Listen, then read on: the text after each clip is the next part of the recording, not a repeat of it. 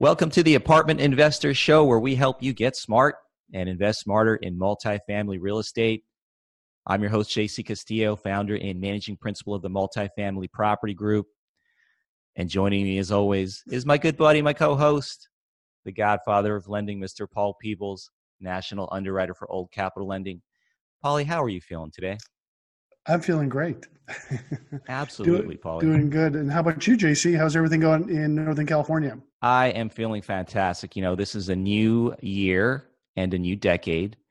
And uh, I am so excited about what this new decade has to bring us. And, you know, Paulie, one of the things that I get the most excited about is uh, is understanding how to save taxes. I mean, if you can put real estate together with tax savings, that's a really great one-two punch. I talk about it all the time it's not just about owning real estate, it's about all the tax advantages that you can have from owning real estate. And really, the guest, the repeat guest now that we have on today, Paulie, uh, is a an expert, uh, not only an expert, but an acknowledged expert amongst all of the industry circles uh, that all of us multifamily folks run in. An sure. acknowledged expert on how to save taxes. And so uh, we've got a really great show today for all of you viewers and listeners out there. We are going to talk about capital improvements versus repairs and how to use tax code uh, to your advantage when it comes to both those subjects.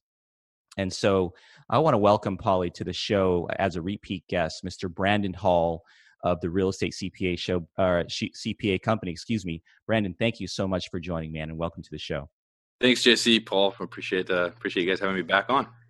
Absolutely. No problem. I, I also wanted to um, say, you know, we've made a, a, lot of money with appreciation this last decade, from say 2011 to say 2019 and in 2019, and now uh, we really have to be more efficient when it comes to taxes. And uh, you know, we turn over a new leaf when come in January. April 15th is right around the corner, so we have this is a, probably a very timely conversation to, to kind of figure out where you know reoccurring expenses, where capital expenses, where maybe an asset management fee comes into the to the operating statement and how we underwrite those deals. Uh, and so I think it's uh, it's very timely. It's it's very not you know we're, we're, dealing with guys like JC who owns you know lots and lots of units that uh, his firsthand knowledge about what's going on and how to how to gain wealth by you know using the taxes, the tax law and the tax code correctly. And so uh, let's let's get it going with uh, Brandon here. And so kick it off, JC. Yeah, it's so critical, right, Paulie, and and and Brandon knows this, right? It's not not just about uh, how much uh, you know uh, return on your investment that you make, but also how you're using the tax code to your advantage to shelter and make sure that you're not paying uh, more taxes than you need to. Um, what we're going to talk about today, folks, is re- repairs and capital improvements. Now, now, Brandon, there's a lot of uh, tax code that's been very favorable in the last few years uh, to how we can we can leverage uh, capital improvements and repairs. So why don't you spend a little bit of time talking to the audience? Maybe first let's back up and go high level and and why don't you give folks an, uh, a quick overview on the difference between a repair and a capital improvement? Yeah, well, the uh, the difference between a repair and a capital improvement can actually get relatively complex pretty quickly. But at a high level, a repair is something that it's an expenditure that keeps a component or a piece of property in operable condition. An improvement is like replacing that piece of property or component or enhancing it making it better. So that is at a very high level the difference between a repair and an improvement. Now from a tax perspective a repair is going to be immediately deductible. It's going to be a p&l line item so it'll be on your profit and loss statement as an expense, whereas a capital improvement is going to be recorded on the balance sheet and then it's going to be depreciated over a certain time frame depending on the class life of that improvement. Uh, for most most uh, most investors if you're buying multifamily property you're looking at a 27 and a half year uh, depreciation life. If you are buying commercial property you're looking at 39 years there are some things that we can do. I think that we touched on those last time in terms of cost seg studies and you know if I'm if I'm making an improvement to a piece of personal property, I can deduct that over five years. If I'm making an improvement to uh, to the land, I can deduct that over 15 years. So I don't have to necessarily deduct all of my capital improvements over 27 and a half years or 39 years, I can accelerate them, but I'm still deducting them over time. Unless I've, unless I've, of course, we're talking about 100% bonus depreciation, which is a, a different conversation as well. So. Yeah, and that makes a lot of sense, Brandon. I mean, the key here that we're talking about is as an apartment owner, right? Uh, if if you're if you're going to be trying to minimize your taxable uh, situation with profits, and obviously you you'd prefer to have lots of things as repairs because you can take that all off in that particular year that you're filing taxes. If it's a capital improvement, then you're going to have to wait X number of years, even if it's just five years. You'll have to wait to see the the the the benefits of, of that on your tax situation. But now you've got some tricks, uh, well, not tricks, I should say, but some some tax code that's going to help people to actually take advantage of some things with capital improvements to speed up their uh, their ability to take that off their their their current income. Can you talk a little bit about that? Yeah, so first we always have to understand what is it that we're trying to accomplish. If we're trying to accomplish optimal tax efficiency, then we're going to help our clients, especially those that are buying large multifamily properties or commercial properties. We're going to help you plan out your rehabs, help you plan out that value add aspect of the the overall strategy. Um, a lot of it comes down to timing at the end of the day when we're talking about those larger properties. But if the goal is not necessarily tax efficiency, maybe we're like two years out from sale, um, then we might not actually want to accelerate everything because if we're going to if we're going to be putting everything on the P&L as an expense, that's going to reduce your net operating income at the end of the day. Um, and it could have a negative impact on your valuation when you do go to sell. So we have to kind of keep that that liquidation plan in mind whenever we're talking about um, kind of that optimal tax efficiency piece that we can step through. But really, what we're looking at here when we're looking at repairs versus capital improvements, uh, in 2013, the IRS came out with the or, or Congress came out and the IRS uh, pushed out the 2013 tangible property regulations. So it's a new code section as of 2013. And at a high level, it basically says that if you make a betterment, adaptation, or restoration to your property, then whatever expenditure that that was is going to be a capital improvement. But when you start digging into the details a little bit, when you dig into the code, you realize that, and, and they have these exact same examples that I'm going to go over um, you realize that there's a materiality threshold. And that materiality threshold is right around 30%. So in some of the examples for uh, that, that the IRC has, the Internal Revenue Code has that you can go and look up, it's all public. There will be like an example of there's a 10 unit apartment building and all HVAC units are under one roof. And the HVAC system as a whole then is made up of 10 HVAC units. Well, the taxpayer goes and replaces two HVAC units during the year cost them 10,000 bucks to do that. Uh, in the past, you would capitalize those that that $10,000 and you would depreciate it over 27 and a half years. When you look at the 2013 tangible property regulations, you realize, well, um, it's not a it's not an adaptation it's not a restoration it's a betterment but the betterment materiality threshold is 30% i replaced two out of 10 units arguably a little less than 20% so i can immediately deduct the cost of this HVAC repair. So I get a $10,000 P&L line item um, and a, a, current expense if that's the route that I, I wish to take. So the 2013 tangible property regulations are really good for multifamily property owners, commercial property owners. The more square footage you have, the better the results tend to be. The more units you have, the better the results tend to be if you're looking for that optimal tax strategy or that optimal tax efficiency. So what we do in that case is you know we'll come in and say well wait a second let's not replace 10 out of 10 hvac units this year let's do two this year two next year two the year after that um, that's kind of how we come in and help our deal sponsors oh i love that i love that so so the magic is uh, if it's under 30% is that sort of the trick uh, the magic number there yeah it, there's there's no bright line test um, but per the examples and uh, different things that have come out since 30% seems to be that magic number Okay. So let's talk about other sort of uh, tax code advantages that we can leverage uh, with capital improvements. Yeah, so within that same 2013 tangible property regs, they, they, there, there were three safe harbors that came out. The one that we most often use is called the de minimis safe harbor. That allows you to deduct up to $2,500 per line item on the invoice of anything that you're improving. What you cannot do is you can't break up an HVAC unit and say, my HVAC unit costs three thousand dollars, but the motor costs five hundred, the cables cost five hundred, the casing costs two thousand. You can't do that. So we would aggregate it and say, well, it's a three thousand dollar HVAC unit.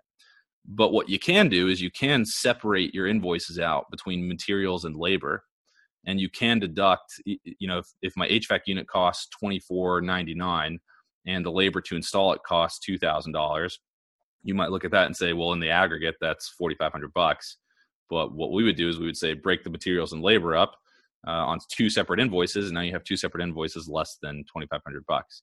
Um, that is a that's in the code section and allows you, you can do that per the code section uh, talking about the de minimis safe harbor. So anything under twenty five hundred dollars per line item on the invoice can be immediately deducted. We see this. This is it, it's it's honestly amazing. Um, when we review tax returns, we always review tax returns for anybody that's coming in the front door. So before you can become a client, we're going to take a look at your tax returns.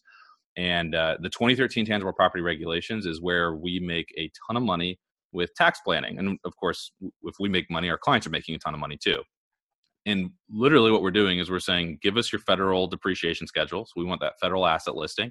And we're going to go through first and look for where was the de minimis safe harbor inappropriately um, or, or, just not taken or inappropriately taken.